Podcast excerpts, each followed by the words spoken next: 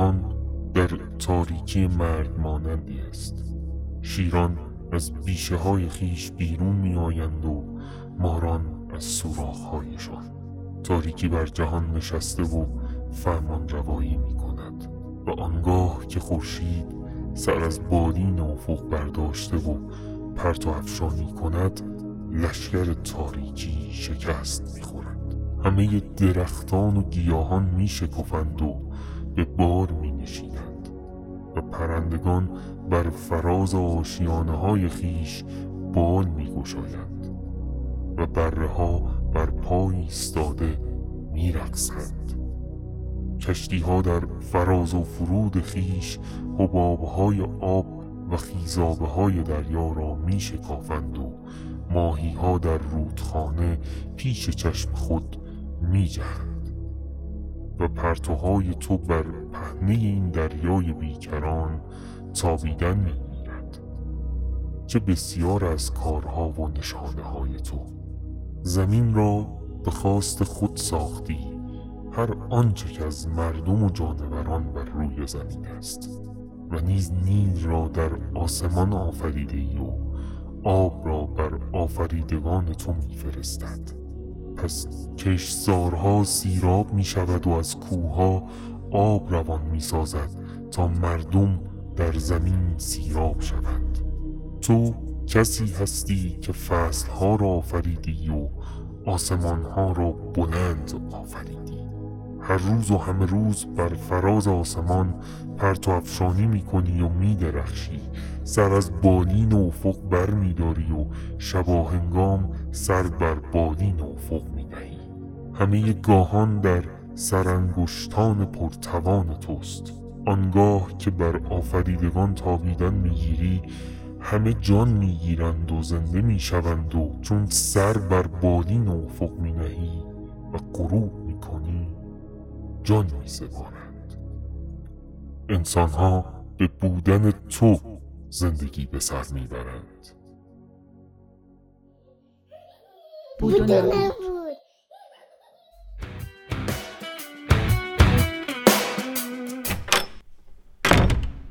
سلام.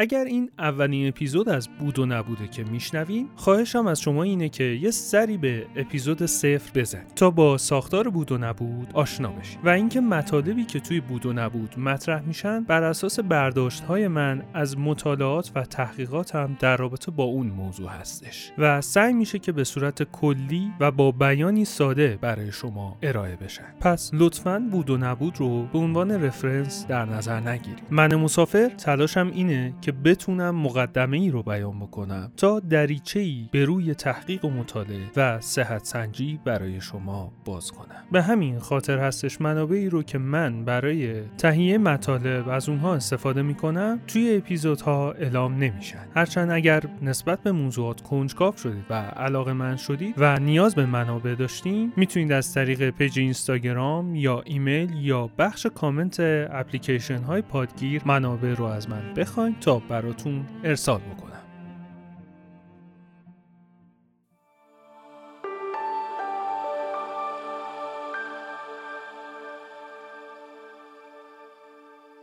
به اسرار شنها دومین اپیزود سریالی بود و نبود خوش اومدین.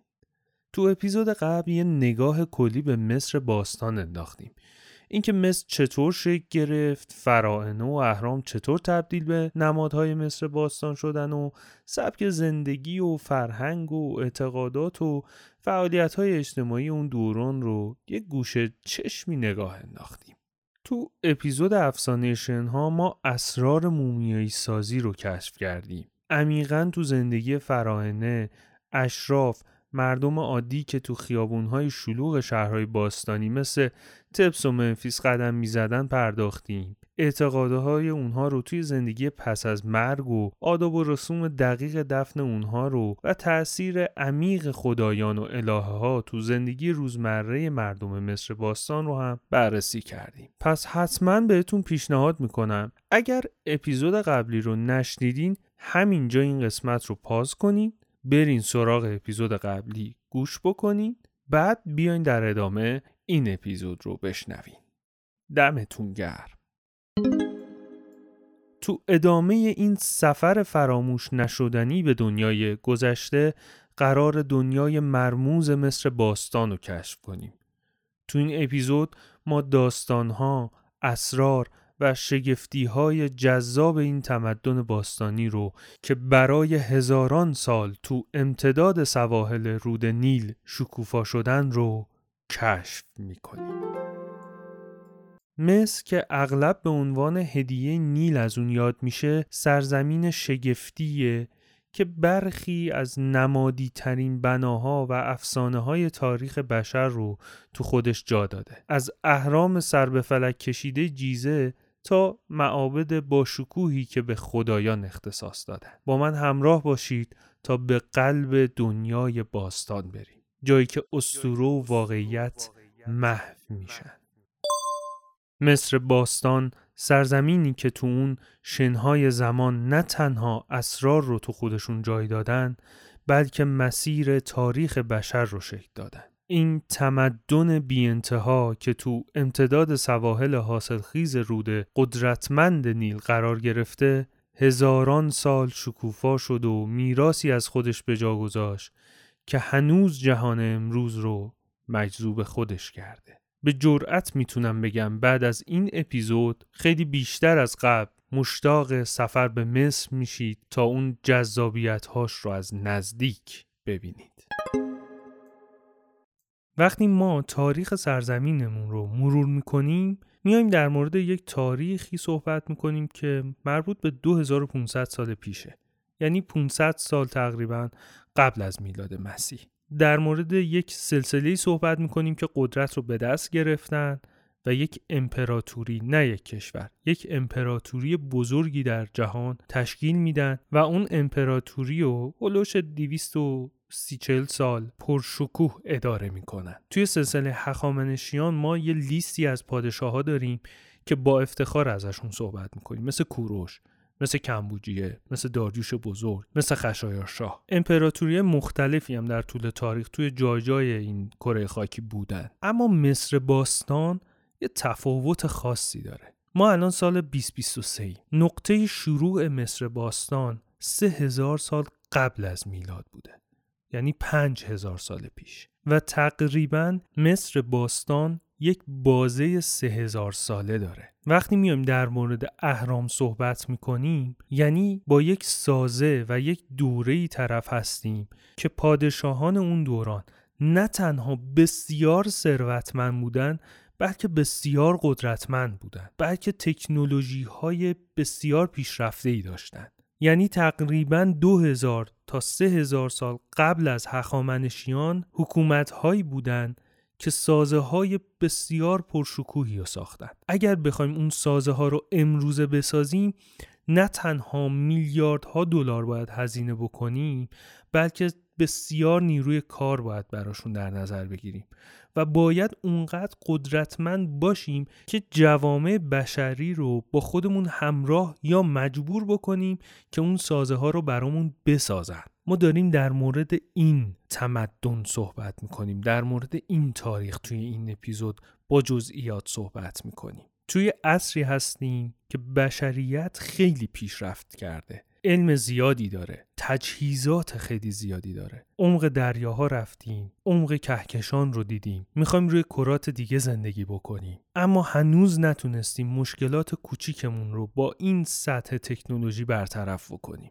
این در حالیه که توی 5000 سال پیش یک جامعه شکل گرفته که دودمانهای مختلفی اومدن و رفتن. اما کلیت تفکرشون کلیت اعتقاداتشون کلیت فرهنگشون یکی بوده و سه هزار سال دموم آوردن اونها تونستن قلمرو بزرگی رو متحد نگه دارن. کاری که همین الان با این همه دبدبه کبکبه یک کشور اداره کردن رو خیلی به سختی داریم از پسش برمیایم چه مشکلات اقتصادی باشه چه مشکلات دیگه. خواهشم اینه با این ذهنیت به این اپیزود بپردازید و ازش لذت ببرید.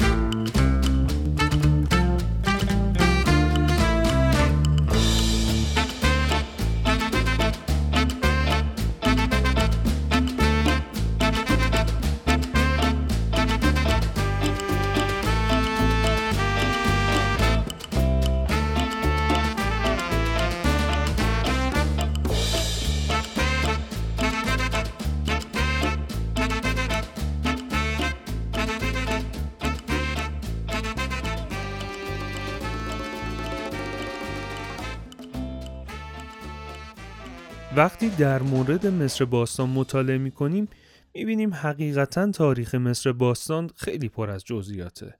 منم سعی کردم تو این اپیزود به ترتیب دوره های زمانی بعضی از فرون های مطرح تو دونمان های مهم تاریخ مصر باستان رو بهتون معرفی بکنم بعد از اونم یه نگاهی به پرشکوه ترین بناهای این تمدن مرموز بندازیم. کنار تمام کشفیاتی که از مصر باستان داشتیم مثل پاپیروس ها لوهایی که باستانشناس ها اومدن پیداشون کردن و خیلی کمکم به شناخت مصر باستان کردن نوشته های دو مورخ هم تصویرهای بیشتری حالا یا درست یا غلط برای ما ایجاد می‌کنن. یکی نوشته های آقا هرودوته اون یکی هم مانسون با سه سه نقطه یا مانتون که کاهن و مورخ مصر باستان بوده و تو دوره های بطلمیوسی مصر زندگی کرده و خودش چند تا فرون هم به چشم دیده و به روایتش از مصر دوره فرائنه بیشتر میشه مطمئن بود. تو تاریخ مصر باستان منظور از دودمان فرمان روایانیه که ریشه مشترک دارن. اونا معمولا نه همیشه به 32 تا دودمان فرعونی تقسیم میشن. حالا چرا معمولا؟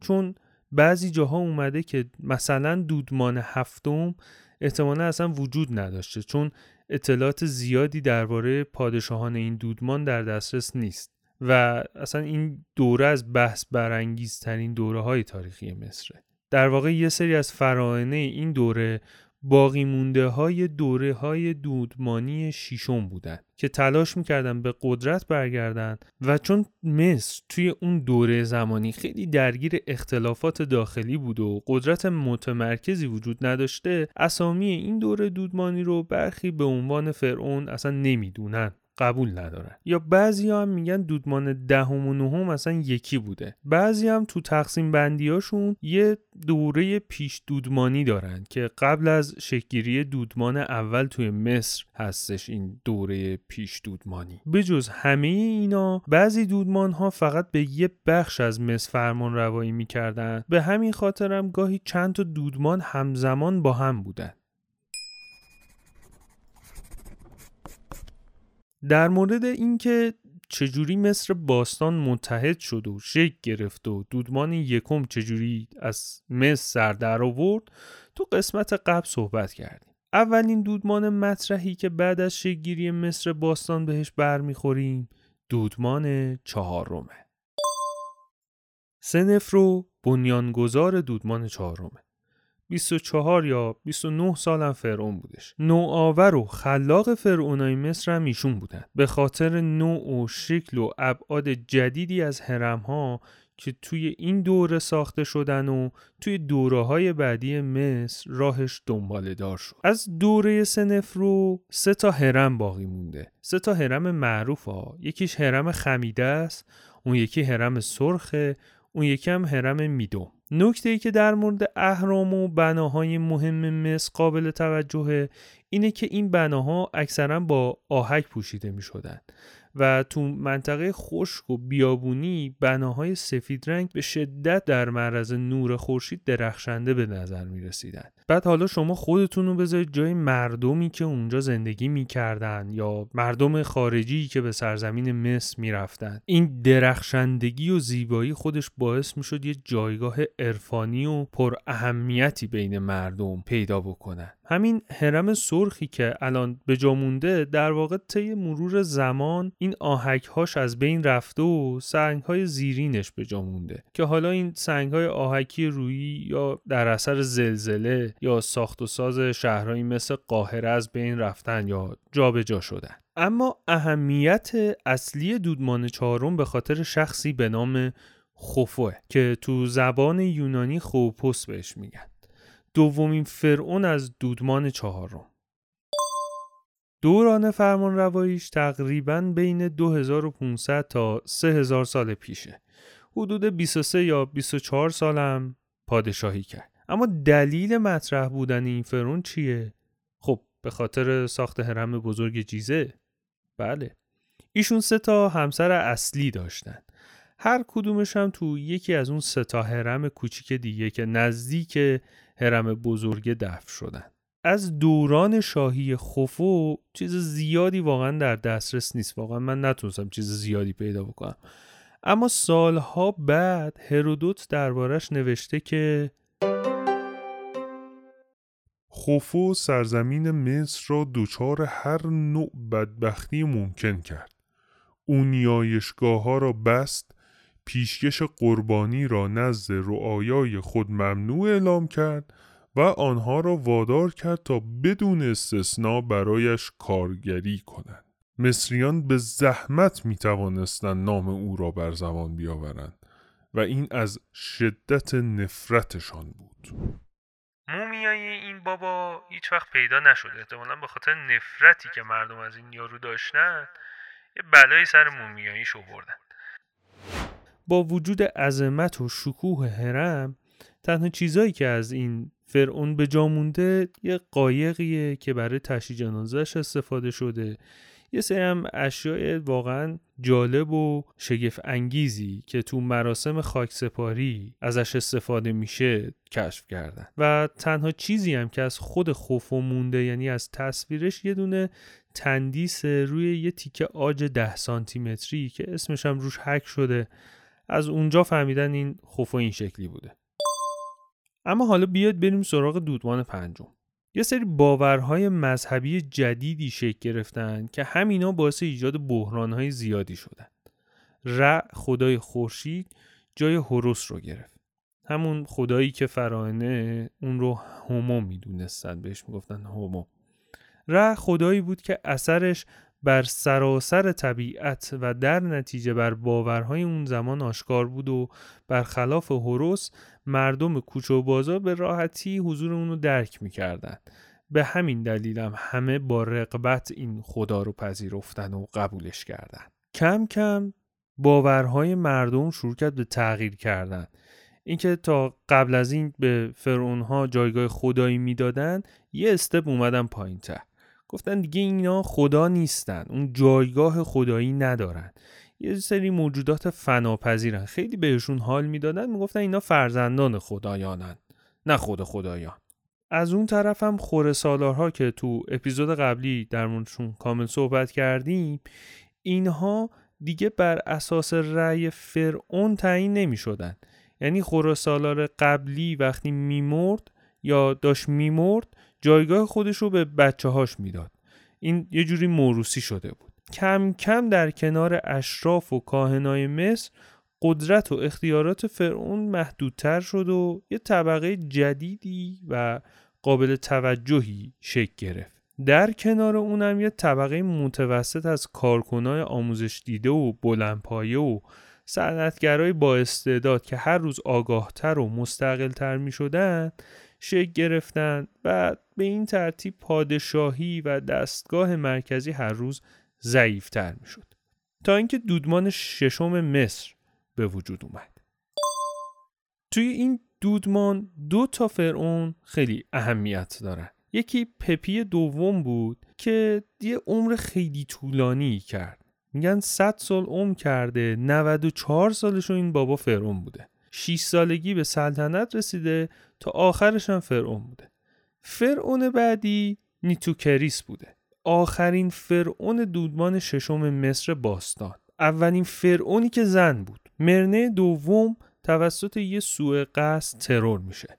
همسرش نیتوکریس جایگاهش رو پر می‌کنه و بعد از یه مدت یه ضیافتی رو توی یک تالار پذیرایی خاص برگزار می‌کنه.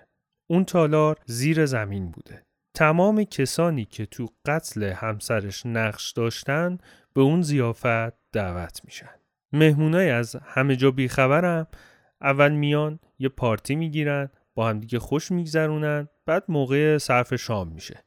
وقتی که مشغول میشن که شامشون رو میل بکنن یهو می‌بینن از در و دیواره که داره آب میریزه تو.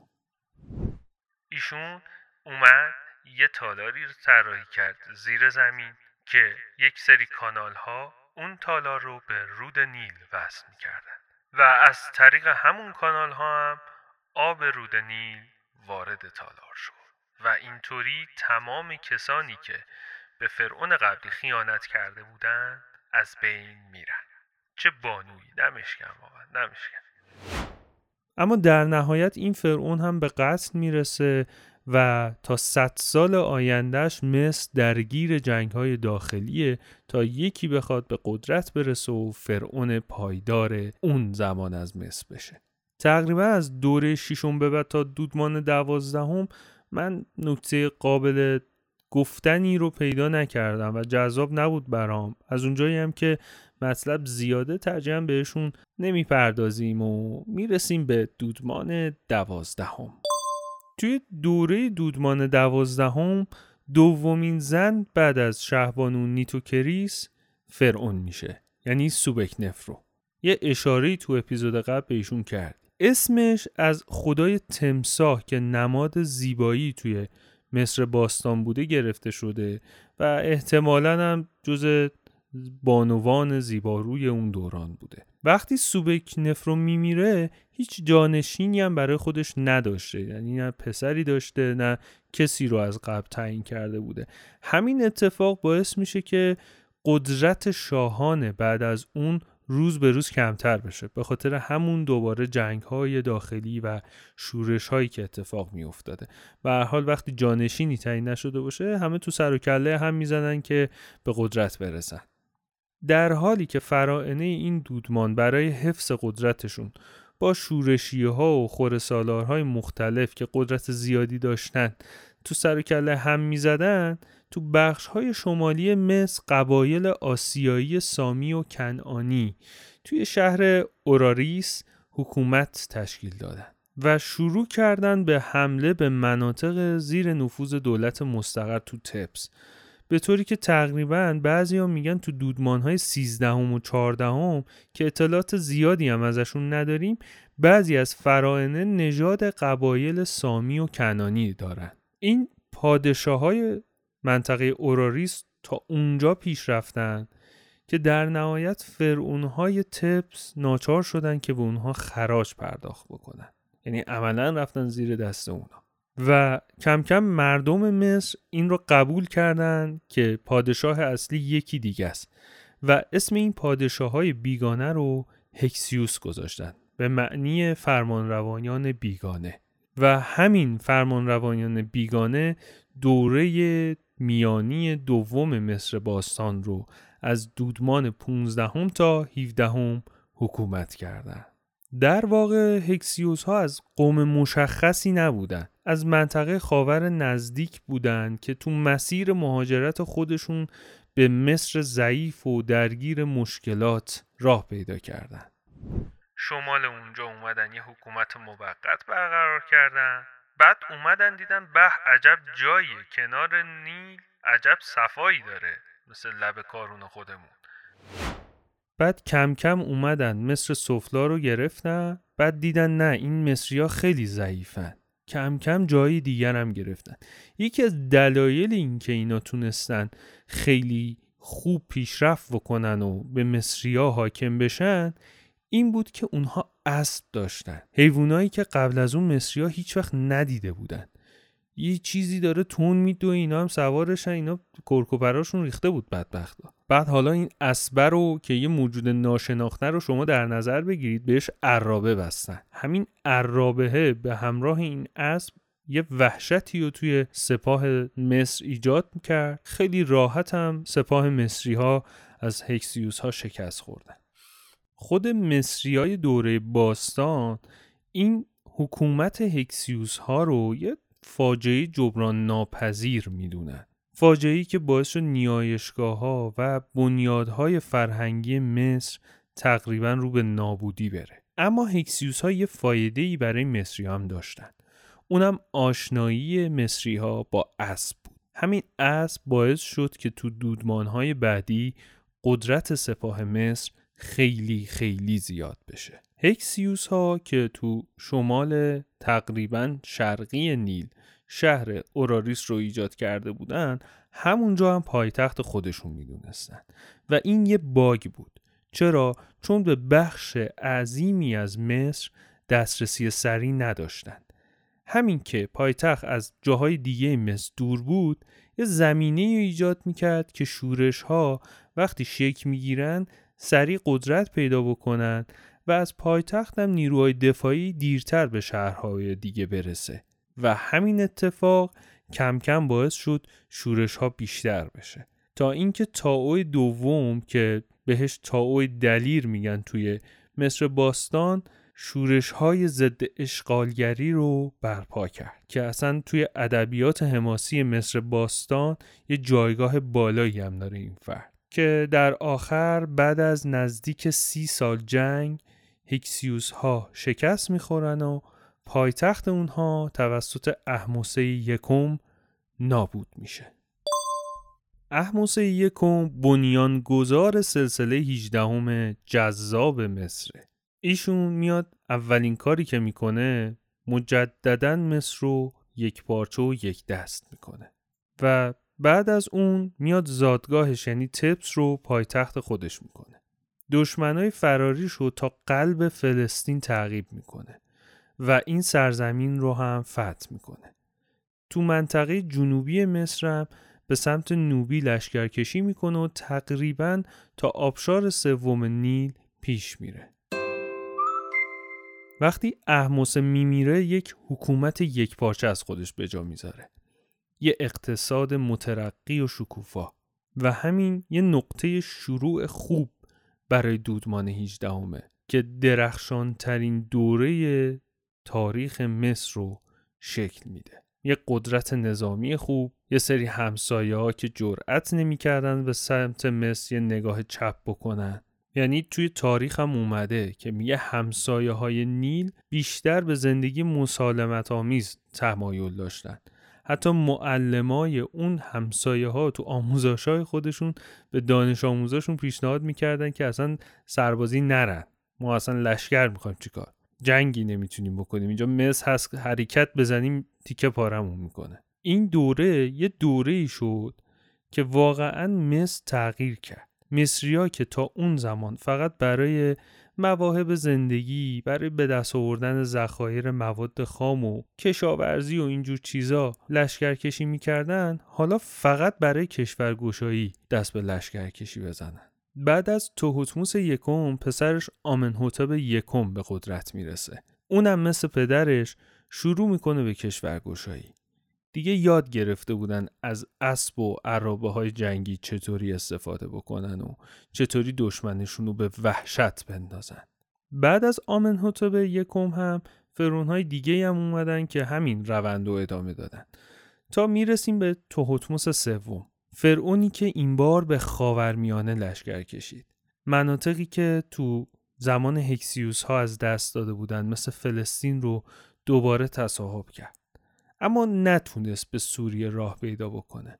همیشه سوریه چالش بزرگی برای مصریا بوده و فتح اونجا هم خیلی خیلی براشون سخت بوده. تو هوتموس سوم به خاطر این اهمیت زیادی توی تاریخ مصر داره که از فرات تا سودان رو می‌تونه فتح بکنه و در واقع اولین امپراتوری جهان رو شکل میده.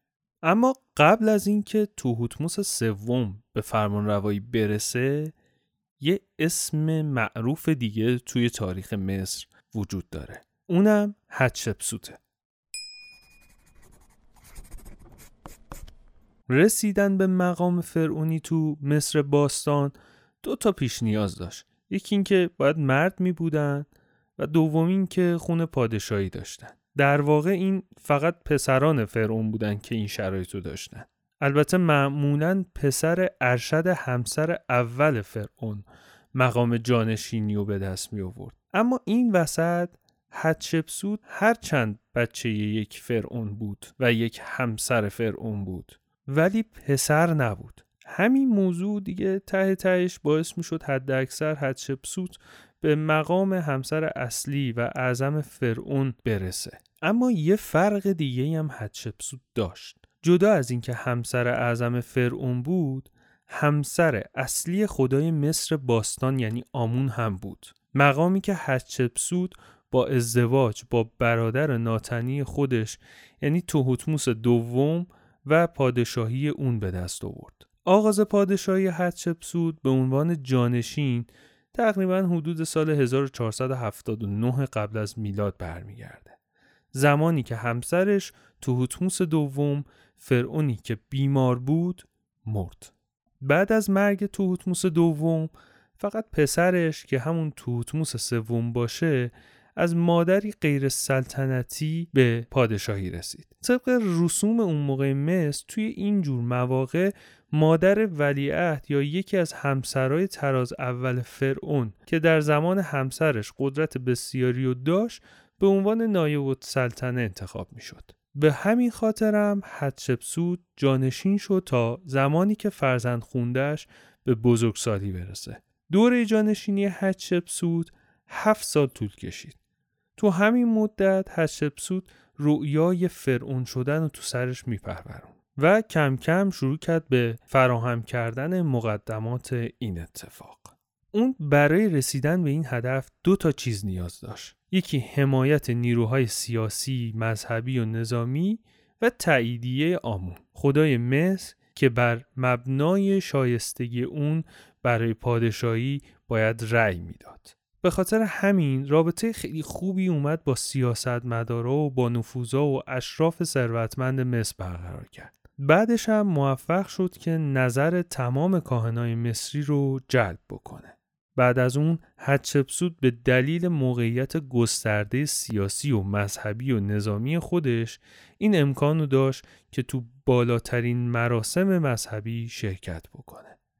همین رفت آمدهای مذهبی با کاهنای اعظم باعث شد که اعتماد اونها جلب بشه و آخر سر تایید آمون رو به دست بیاره. حتی یه سری کتیبه ها هم از اون موقع مونده که داره نشون میده آمون حتشبسوت رو به عنوان فرزند خودش و حاکم مصر تایید می‌کنه. اما حتشبسوت فرعون نالایقی نبود. صرفا یک زنی نبود که می‌خواد فرعون بشه. 22 سال در مقام فرعونی به مصر حکومت کرد و این سرزمین رو به یک کشور مقتدر تبدیل کرد. دوره حکومت حتشبسوت اوج قدرت و شکوفایی مصر تو هر زمان دیگه ای بود که بیشتر به عنوان عصر طلایی تاریخ مصر هم شناخته میشه. البته بعضی هم میگن که هفت سال از این 22 سال رو در کنار پسرخوندش توهوتموس سوم با همدیگه شراکتی فرمان روایی کردن تو کتاب فرانه مصر اومده حتشبسوت در زمان حکومتش یه دامن مردانه کوتاه میپوشیده و یه دم شیری هم ازش آویزون می‌کرده و حتی یه ریش مصنوعی طلایی هم میذاشته که هنگام بالا رفتن از تخت اون خودش رو شاه اعلام کرده و نخستین فرعون زنی بود که تا به حال به شکل رسمی به مصر حکومت کرد. از اون طرفم کاتبایی که درست نمی‌دونستن اون رو چطور خطاب بکنن معمولا حتشبسوت رو خانوم علا حضرت خطاب می‌کردن تو دوره 22 ساله حکومتش اون توجهش رو بیشتر از جنگ به سمت بازرگانی و اقتصاد معطوف کرد. بخشی از ثروتش رو برای شروع یک برنامه و پروژه ساختمونی صرف کرد. یکی از زیباترین معماری های حتشبسوت که هزینش رو هم خودش تأمین کرد معبد سوگواریش بود که از سنگ آهک سفید ساخته شده بود و امروزه هم بهش میگن بحری پدر یکی از درباری های قدیمی مصر به نام اینینی حکومت حتشبسوت رو اینطوری توصیف کرده گفته حتشبسوت موضوعات دو سرزمین مصر رو بر اساس اندیشه هایش حل و فصل می کرد نه با زور و شمشیر. بعد از 22 سال تو سن 50 سالگی حتشبسوت میمیره. اطلاعات ثبت شده ای درباره مرگش به دست نیامده ولی با کشف مومیای حتشبسوت علت مرگش رو سرطان استخون تشخیص دادن که تمام ارگانهای بدنش رو درگیر کرده بود و بر اساس اطلاعاتی که از مومیاییش به دست اومد از بیماری دیابت و مشکلات عدیده دندونم رنج می برد. بین اون اموالی که ازش کشف شده یه لوسیون پوستی بسیار سمی پیدا شده که اون احتمالا برای مداوای بیماری پوستیش ازش استفاده می کرده. و از اونجا که این مواد سمی زیادی که توی لوسیونش بودن احتمال داره که استفاده مداوم از اون باعث بیماری سرطان استخوان در این بانو شده باشه. تو هوتموس سوم اینجا میاد فرعون میشه که یکم قبلتر در موردش صحبت کردیم.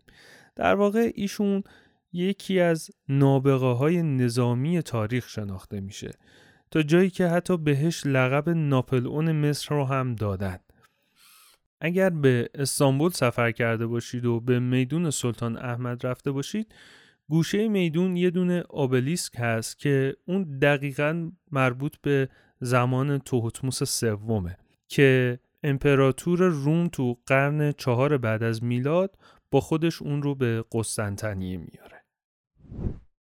اما فرعون بعدی یکی از بحث برانگیزترین فرعون مصر باستان شاید همون فرعونیه که صدا و سیما سالهاست داره دهن مردم رو باش سرویس می‌کنه با سریال یوسف پیامبر یا همون فرعون رمان سینو هست. آخن ناتون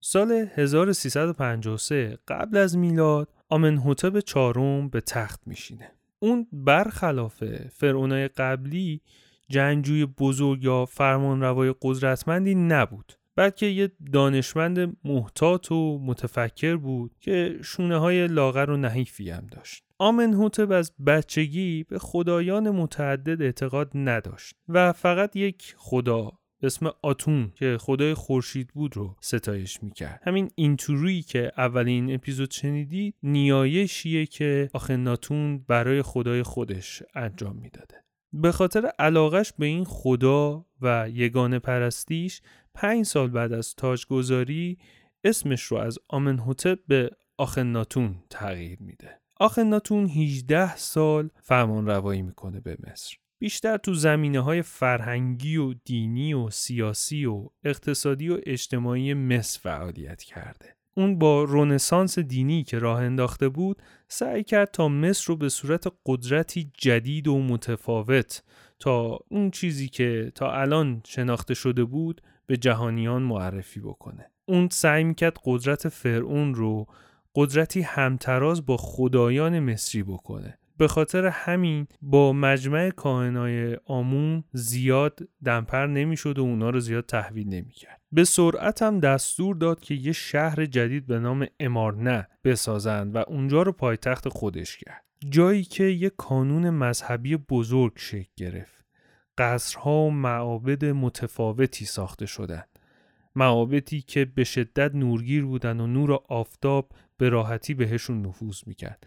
برعکس خدایان قدیمی که توی اندرونی های مرموز و تاریک معبدها پرستش می شدن. معبد خدایان قدیمی رو بست و اسمشون رو از همه جا محو کرد. هرچند آخناتون خودش رو یک شاه خداگونه می‌دونست اما خیلی مردمی تر از فرائن قبلی خودش رفتار می‌کرد با همسر اصلی و زیباش به اسم نفرتیتی مثل یه موجود فانی و کاملا معمولی بین مردم میگشت حتی وقتی یکی از شیشتا بچهش مردن از گریه کردن تو مقابل مردم عامه خودداری نکرد. اما با همه این اوصاف تعداد محدودی از مردم نظریه جدید ناتون رو درباره خدای واحد درک کردند و قبول کردند. و چون اون در برابر سنت های معمول و مقدسات اون موقع می و باشون دشمنی می کرد دشمنای خیلی زیادی برای خودش دست و پا کرد. و اون وقتی که اقتدار مصر تو آفریقا و آسیا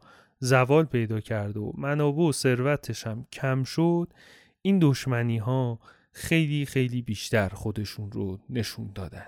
آخناتون و همسرش نفرتیتی از جمله مصریای باستانی هستند که مورد توجه باستانشناسا و تاریخ نگارای معاصر قرار گرفتن. این علاقه از سه تا مسئله سرچشمه می‌گیره.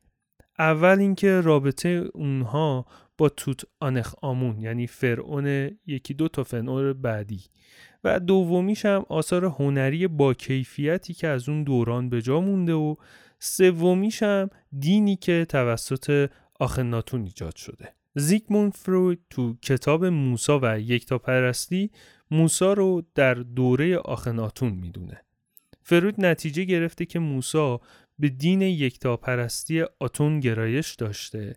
اما به علت سوس شدن قدرت های امپراتوری بعد از آخناتون و ترد دین آتون توسط مصریا موسا این دین رو به جای ادامه تو مصر به قوم یهود منتقل می‌کنه و یهودیا این آین جدید رو خیلی راحت تر میپذیرند. حتی جای دیگه ای از کتابش هم گفته این رسمی که یهودیان در ختنه کردن دارن همون رسمیه که در مصر باستان وجود داشته و موسا اون رو با خودش به قوم یهود آورده. ببینید پیشنهاد می‌کنم حتما این کتاب رو بخونید خوندن کتاب ها یا شنیدن حرفا یا هر چیزی که با بعضی از عقاید ما مخالف هستن و درست نقطه مقابل نظر یا اعتقاد ما قرار دارن می‌تونن ما رو تو جهت درستتری قرار بدن. حالا یا اون نظر یا اعتقاد رو تغییر بدن یا درستترش بکنن یا اصلا هیچ اتفاقی براش نیفتاد. در کل هر کسی یا سخنی اگر مخالف ما بود به جای مشت کردن دستامون یا چماق به دست گرفتنمون و چشامونو بستن و دهنمونو باز کردن به فوش و عراجیف کمی بشنویم. شاید سخن حقی به گوشمون خورد. اگر حق نبود حق رو به شکل حقانیت به واقعیت تبدیل کنیم. نه با خون نه با جنگ نه با فوش نه با مشت و لغت. اما خدایی حیفه. یه اشاره ای نکنیم به یکی از کراش های اون دوران بلامرد نفرتیتی. عامل اصلی اختلاف دائمی بین آلمان و مصر. همین بانوان همین بلامردن نفرتیتی همسر بزرگ سلطنتی یا همسر اصلی فرعون مصر آخناتون بود. به عنوان شریک سلطنت همسرش شناخته می‌شد. توی تاریخ اون به زیبایی شهره است. در واقع زمانی به شهرت رسید که یه نیمتنه ای از مجسمش توی مصر کشف شد که این نیمتنه الان توی موزه برلین قرار داره. نفرتیتی و همسرش که تنها به یک خدا یعنی آتون احترام میذاشتن بانی یه انقلاب مذهبی بودن.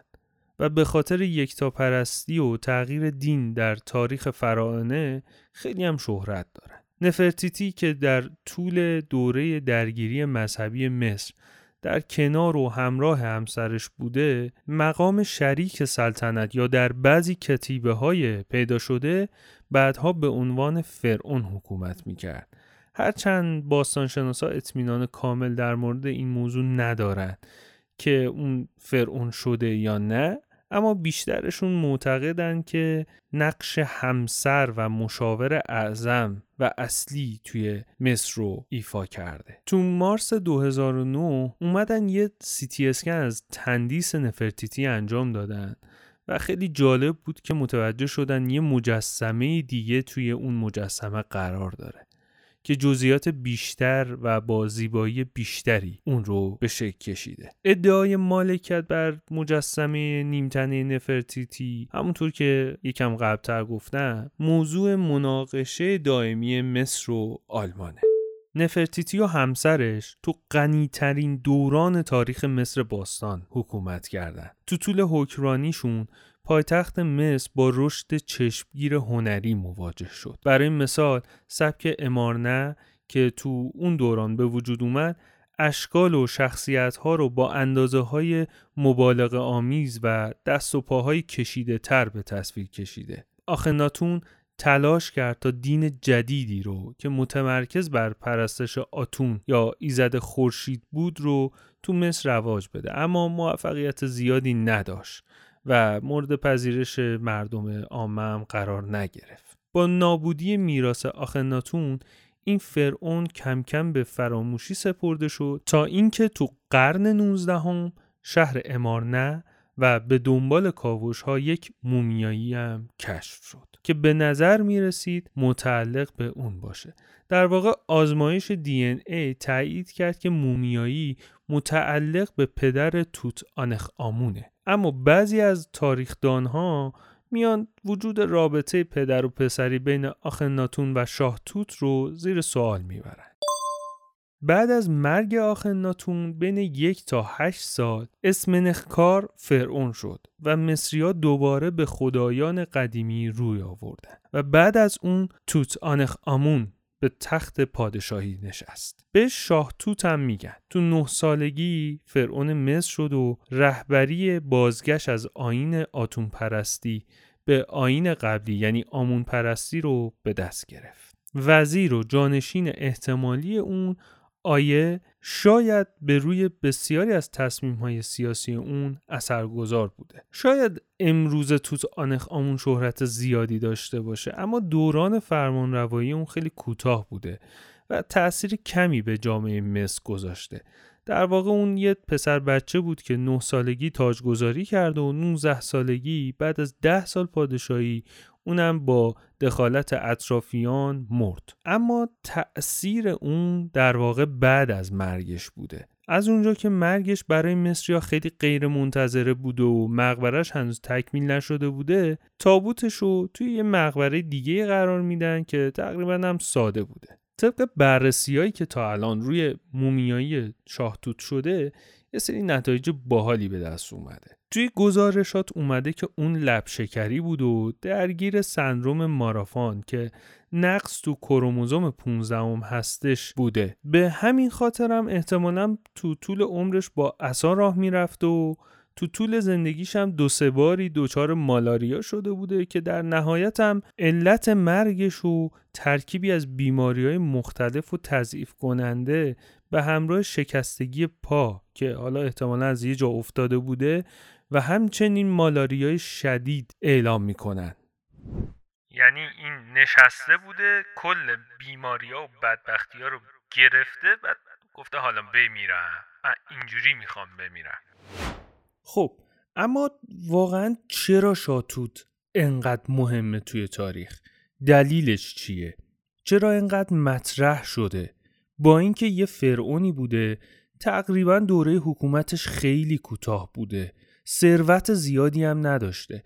کار خاصی هم تو طول حکرانیش نکرده. پس چرا انقدر مهمه؟ توی اینترو قسمت قبلی کمی از هواشی کشف مقبره این فرعون براتون تعریف کردم که هم ترسناک بود کمی هم یه جوری هم تخیلی. اما شواهد و قرائن دارن به ما میگن که آره این اتفاقها افتاده و توی تاریخ هم ثبت شده. شاه توت نقش مهمی تو باستان شناسی نوین داره. مرگ شاه توت خیلی برای مصریا غیر منتظره بوده. سر همین مقبره‌ای که داشتن براش میساختن هنوز کامل و تکمیل نشده بوده. یه چند باری موقت تابوتش رو توی مقبره های دیگه می‌ذارن تا اون مقبره خودش کامل بشه. وقتی که مقبرش کامل شد جسد مومیایی و تابوتش رو به مقبره خودش انتقال میدن. یه چند باری هم دزدا میان یه سرگوشی آب میدن و یه چند تا چیز کوچولو با خودشون می‌برن. اما از سر خوش اقبالی این شاه یه حادثه ای توی دیویس سال بعد اتفاق میفته دیویس سال بعد وقتی مقبره فرعون رامسس ششم رو داشتن درست می‌کردن مکانی که براش انتخاب می‌کنن دقیقا کنار آرامگاه توس آنخامون بوده. طبیعتا وقتی آرامگاه رو داشتن آماده می‌کردن خاک و زایاتی که به جا میمونده رو به جایی که بردارن ببرن یه جای دیگه همون کنارش تخلیه می‌کردن و همونجا تلمبار می‌شد همین کار باعث شد که ورودی مقبره شاه بسته و مخفی بمونه و تا سه هزار سال جسد و گنجینه های همراهش از دست دزدا و غارتگرا در امان موند. از 6300 قطعه عرضه شده تو بخش آثار مصری موزه قاهره فقط 1700 تا قطعه از مقبره توت آنخ آمون به دست اومده. شما تصور کن چند هزار سال پیش یه سری قطعه رفتن تو اون مقبره دست نخورده باقی موندن و حالا اونا رو پیدا کردیم. دست نخورده اورجینال اورجینال به قول معروف تصور بکنید این قطعات چقدر می‌تونن به ما از گذشته خبر بدن؟ چقدر داستان ها تو خودشون دارن؟ چقدر می‌تونن به ما تو کشف سبک زندگی باورها و اعتقادات اون موقع نگاه درستری رو بدن؟ شاه توت در مقایسه با فرونای دیگه و حتی فرونهای بزرگ ثروت زیادی نداشت. اما تابوت توتانخامون به تنهایی 1100 کیلوگرم طلای خالصه تو یکی از اتاقهای مقبرش حدود 650 تا وسیله مثل جام، کوزه، مجسمه، تخت و گنجه پیدا شده که تعداد خیلی زیادی از اونا با طلا و سنگهای گرون قیمت تزین شدن. تو این اتاق یه سری یادگاری هایی از این شاه مونده که مربوط میشه به دوران کودکیش مثل اسباب بازی ها، پر، میز، سندلی های کوچولو و تو همون اتاق یه سری تخت های روون هست. سر گاو، شیر، اسب آبی، تمساه، تخت پادشاهی خود فرعون، لباسهایی از پوست پلنگ، گنجه از آج و جواهرات. همش اونجا پیدا کردن. اما حالا بجز خود مومیایی و تابوت فرعون شاید ارزشمندترین اشیایی که اونجا پیدا کردن یه سری مجسمه‌ای هستن که از طلای خالص ساخته شدن. به جز اون یه درشکه است که درشکه شکار فرعون بوده. در کل بیشتر از 3500 تا شی از آرامگاه توت آنخ آمون جمع شده. چنین شکوهی یه پرسشی هم ایجاد می‌کنه. و اون پرسش اینه که آرامگاه های کاملا قارت شده فرائنه بزرگ مصر چه چیزایی می‌تونسته داشته باشه. وقتی که مقبره کوچیک فرعونی ساده که ده سال بیشتر حکومت نکرده بود چنین چیزهای شکوهمندی درش وجود داره. شما تصور بکنید یه فرعون بزرگ مثل رامسوس دوم توی مقبرش چه چیزایی می‌تونسته باشه که الان نیست؟ بعد از شاه توت آیی که مشاور و وزیرش بوده یه سری جا هم میگن پدرزن آخناتون بوده یه چند سالی حکومت می‌کنه. بعد از اون هم فرمانده سپاه سه تا فرعون قبلی یعنی هورمهوب به پادشاهی می‌رسه. هورمهوب چهاردهمین و آخرین پادشاه دودمان پرشکوه 18 مصر بوده. وقتی به تخت پادشاهی می‌رسه اداره کشور رو با یه سری اصلاحاتی روبرو می‌کنه و مثل فرونای قبلی جنگ با دوره آمرنه رو ادامه میده تا تمام آثار باقی مونده از آتون رو از بین ببره. هورمهوب هم تندیس ها هم یادبودهای آخناتون رو نابود می‌کنه و از اونها برای ساخت یادگاری هایی که مربوط به خودشه استفاده می‌کنه. هورمهوب زمانی که فرمانده بوده برای خودش تو منفیس یه دونه آرامگاه می‌سازه. اما وقتی فرعون میشه و خودش هم انتظار فرعون شدن نداشته میگه خب اون آرامگاهی که ساختن در شعن یه فرعون نیست. میاد یه دونه آرامگاه دیگه توی دره پادشاه ها توی تپس برای خودش درست می‌کنه و وقتی چشم از این دنیا میبنده همونجا دفنش می‌کنه. از اونجایی که هورمهو جانشین و فرزندی نداشتش وزیر اعظم خودش رو جانشین خودش می‌کنه. وزیر اعظمش پارامسه بوده.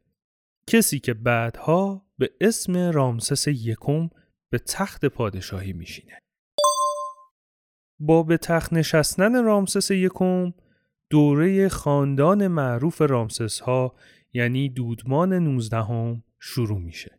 تقریبا 15 سال بعد پسر ستی یکم به اسم رامسس دوم به تخت پادشاهی میشینه و فرعون مصر میشه. اسم این فرعون بیشتر از هر چیزی به خاطر بناهای عظیمی که احداث کرده تو تاریخ ثبت شده. رامسس دوم از پدرش ستی یکم امپراتوری بزرگی رو به ارث برد که از سوریه امروزی تا شمال سودان کشیده شده بود. اون از 14 سالگی به همراه پدرش تو جنگ علیه اقوام نوبیایی و لیبیایی شرکت می‌کرد و تقریبا نزدیکای سی سالگیش بود که به پادشاهی می‌رسه. خیلی ها اونو نیرومندترین فرعون تاریخ مصر باستان می‌دونن.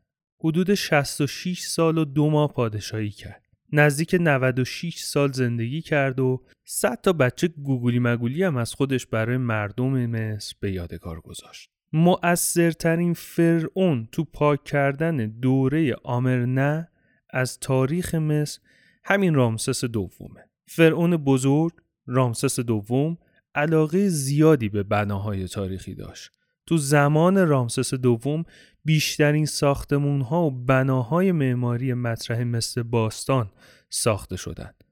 مثل شهر پرامسس یا معبد معروفی که هممون توی فیلم هایی که تو مصر دیدیم به اسم ابو سیمبل که چهار تا مجسمه از رامسس تو ورودیش وجود داره و 20 سال ساخته زمان برده و تبدیل به یکی از شگفتی های مصر شده دیدیم. یا معبد رامسیوم که هم کاخه هم مرکز مذهبی بوده هم مرکز سیاسی و هم یه مرکزی برای یادگیری این فرعون تسلط زیادی به سرزمین ها و مردم خودش داشته اسناد دولتی باقی مونده از دوره حکومت اون یه تصویری از رهبری بسیار سازمانگرا و منظم به نمایش می‌ذاره. سال 1975 دانشمندان اعلام کردن مومیایی رامسس دوم وضعیت نامناسبی داره. احتمال نابودیش هم زیاده. سر همین قضیه رئیس جمهور فرانسه با مقامات مصری یه ملاقاتی داشت و اونا رو قانع کرد که مومیایی رو برای بررسی و مرمت و تحقیقات بیشتر به فرانسه انتقال بدن. یک سال بعد جسد مومیایی شده رامسس دوم با تشریفات کامل نظامی مورد استقبال قرار گرفت. تشریفاتی که برای پادشاهان و افراد برجسته استفاده می شد. اما نکته جالبش اینجاست که همراه این مومیایی یه پاسپورت مصری هم بود. هدف از این کار این بود که در واقع اعطای شهروندی مصری به رامسس برای اطمینان از بازگشت مومیایی به مصر بودش یعنی مصری ها می‌خواستن از اینکه فرانسوی ها حالا دانشمندا یا کسای دیگه مومیایی رو ضبط بکنن و برای خودشون نگه دارن جلوگیری بکنن. اینقدر روابط سالم و خوب بوده و هست. اینقدر همه چیز بر مبنای اعتماد بنا شده. چقدر دنیای خوب و سالمی داریم ما. به می‌تونیم بگیم بعد از رامسس دوم دوران با شکوه مصر باستان کم کم داشت به پایان خودش نزدیک می‌شد. تو سراسر آسیا و منطقه مدیترانه اقوام بیگانه مثل مردم دریا و ساردنی ها و به جز اونها فلسطینی ها شروع کردن کوچ کردن به نقاط دیگه. این قوم ها در ابتدا اگرچه برای نفوذ به مصر خیلی سختی ها کشیدن خیلی ممانعت ها رو داشتن اما در نهایت اقتدار مصر به فلسطین و فینیقیه کم کم داشت از بین می‌رفت. بعضیا رامسس دوم رو فرعون همدوره موسا و سفر خروج اون می‌دونن. اما حقیقتش من تو مطالعاتی که داشتم اثری از یوسف و موسا پیامبر بنی اسرائیل یا افرادی که از طبقه برده ها یا خارج از نژاد مصری ها که بیان توی دربار یک فرعون قدرت بگیرن و به جایگاه های بالا برسن یا حتی در برابر اون فرعون شورش بکنن پیدا نکردن. البته منظورم اینه که توی متنایی که از مصر باستان باقی موندن چیزی پیدا نکردن. و فقط از این پیامبران توی کتابای عهد عتیق و قرآن اسپرده شده. اما به یه نکته خیلی مهمی هم رسیدم. اینکه مصریا دست به تحریف خوبی داشتن اون زمان. یعنی اتفاقهای ننگینی که در طول تاریخ براشون رخ داده رو یا تغییر دادن و ثبت کردن یا تمام تلاششون رو کردن که آثار اون وقایع رو به طور کامل محو کنن. مثالش هم همین دوران امارنه آخناتونه که چندین فرعون با تمام وجود شروع کردن اثراتش رو از بین ببرن.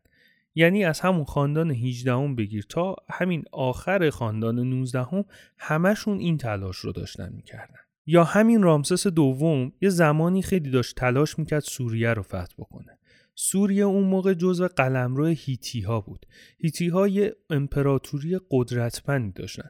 تقریبا می‌تونیم بگیم قلمروشون از شمال عراق و سوریه بوده تا کل منطقه ترکیه. اما رامسس توی تلاشاش ناموفق بود. یه جنگ معروفی هم راه انداخت با اونها که نتیجهش طبق نوشته تاریخ نگارای هیتی برابر بوده. یعنی هیچ نتیجه این نداشته و آخرش یه صلحی اتفاق میفته خود باستان شناسا با توجه به اسنادی که از اون موقع مونده همین موضوع رو تاکید می‌کنن. اما تاریخ نویسای اون موقع مصر چی نوشتن؟ نوشتن که رامسس بزرگترین پیروزی زندگی خودش رو توی اون جنگ به دست آورد و هیتیا رو شکست داد. یا حتی برعکس این وقایع هم بوده. مثل دورانی که مربوط میشه به فتح مصر توسط هخامنشیا وقتی هخامنشی ها به مصر مسلط شدن اونا سعی کردن شاههای هخامنشی رو از رگ و ریشه مصر ثبت بکنن. به همین خاطرم بود که به راحتی اونها رو به عنوان فرعون پذیرفتن. حالا شاید هم در مورد موسا و یوسف پیامبر هم این اتفاق افتاده باشه. البته هرچند خدای یگانه دینهای ابراهیمی با خدای آتون کاملا متفاوت و قضیهشون فرق می‌کنه و فقط نمیشه گفت یکتاپرستی دوران آمرنه همون یکتاپرستی مربوط به دینهای ابراهیمی و یوسف پیامبره. اما از طرفی فقط تو زمان آخناتون تو مصر باستان ما شاهد یکتاپرستی بودیم یا یه نکته دیگه مهاجرت های زیادی از اقوام های مختلف بعد از مرگ رامسس دوم اتفاق افتاد. جمعیت های زیادی از مصر خارج شدند. نژادهایی که به این راحتی نمی‌تونستن به مصر وارد بشن.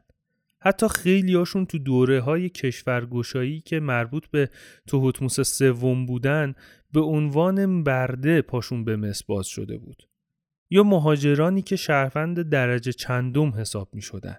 اونها به خاطر شکوهی که مصر داشت و اوضاع اقتصادی بهتری داشت مجبور بودن مهاجرت بکنن و برای کسب درآمد و گذران زندگیشون توی مصر شروع به کار بکنن همین مهاجرا همین برده ها بعد از مرگ رامسس دوم از مصر خارج شدن چه اتفاقی افتاده بوده؟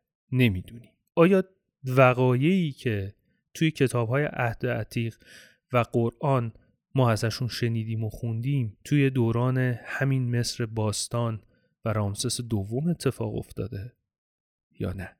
اگر شما اطلاعاتی از این موضوع دارین حتما با هم در میون بذارید که بتونید با سایر شنونده هم اینو شیر بکنیم. بعد از مرگ رامسس دوم رامسس سوم به قدرت رسید اما اوضاع مصر همچین جالب نبود خیلی از اقوام اطراف مصر سعی می‌کردن به مصر حمله بکنن و یه منطقه از مصر رو داشته باشن. وضعیت سپاه فرعون هم زیاد جالب نبود. سلاحهای کمی رو داشتن. سلاحهای آهنیشون هم از همه کمتر بود چون تو مصر معدن سنگ آهن پیدا نشده بود. برای همینم مجبور بودن آهن رو وارد کشور بکنن که همین کار براشون خیلی پرهزینه بود. فرعون برای اینکه رأس قدرت بمونه باید سپاه قدرتمندی هم داشته باشه. پس شروع کرد به واردات آهن و هزینه ها روز به روز بیشتر شد. قیمت همه اجناس بالاتر رفت. دستمزدا کم شد. نارضایتی مردم بالا رفت. اوضاع روز به روز بدتر شد و مثل خیلی از حکومت ها خاندان 19 هم, رو به پایان رفتش. توی دودمان بیستم رامسس یازدهم تاج تخت پادشاهی رو حفظ کرد. اما در واقع اختیار امور رو دو تا کاهن اعظم تو دستشون داشتن. که همین اتفاق سلطنت رو تو دو تا منطقه شمالی جنوبی تقسیم کرده بود. یک کاهن شمال مصر رو داشت یک کاهن دیگر جنوب مصر رو. تقریبا می‌تونیم بگیم توی دودمانهای بعدی اوضاع هیچ وقت درست نشد. یه فرعونی داریم به اسم ششونک یکم. این بابا اولین فرعون لیبیایی بود که به تخت پادشاهی فراعنه نشست. اومد مصر رو متحد کرد اما باز این اتحاده دوام زیادی نداشت.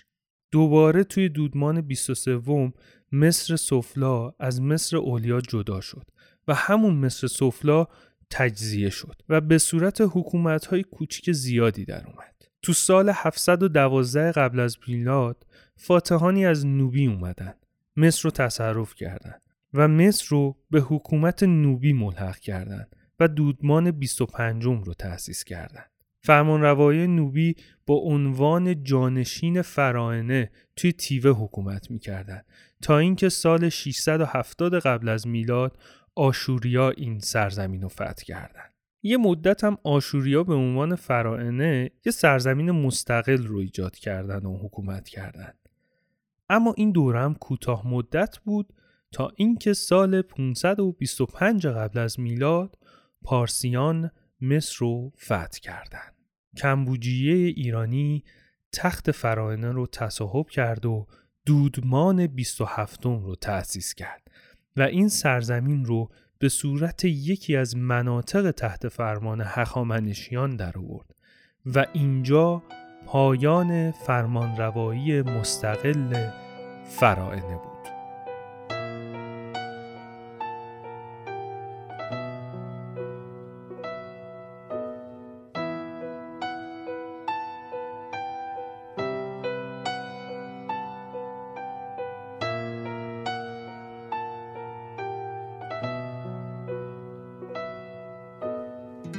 منم کوروش شاه جهان شاه بزرگ شاه دادگر. اعلام می کنم تا روزی که زنده هستم دین آین و رسوم ملتهایی را که من پادشاه آنها هستم محترم خواهم شمرد. من سلطنت خود را بر هیچ ملتی تحمیل نخواهم کرد. و هر ملتی آزاد است که مرا به سلطنت خود قبول کند یا نکند. و هرگاه نخواهد مرا پادشاه خود بداند من برای فرمان روایی بر آن ملت مبادرت به جنگ نخواهم کرد. نخواهم گذاشت کسی به دیگری ظلم کند. من نخواهم گذاشت که مردان و زنان را به عنوان برده و کنیز بفروشند و رسم بردهداری را برانداختم من اعلام می کنم که هر کسی در انتخاب دینش آزاد است. هم بدان گونه که بر این خاک زنده زاده شدم روزی نیز تن خسته هم در این خاک ماندگار خواهم کشید. اینجا مزار محیای من است. سرزمین مادری آرامگاه واپسین پس ای امیران آینده بدانید شه سواران و شهریاران می میرند اما شادمانی مردمان هرگز من برای صلح جهان کوشیدم.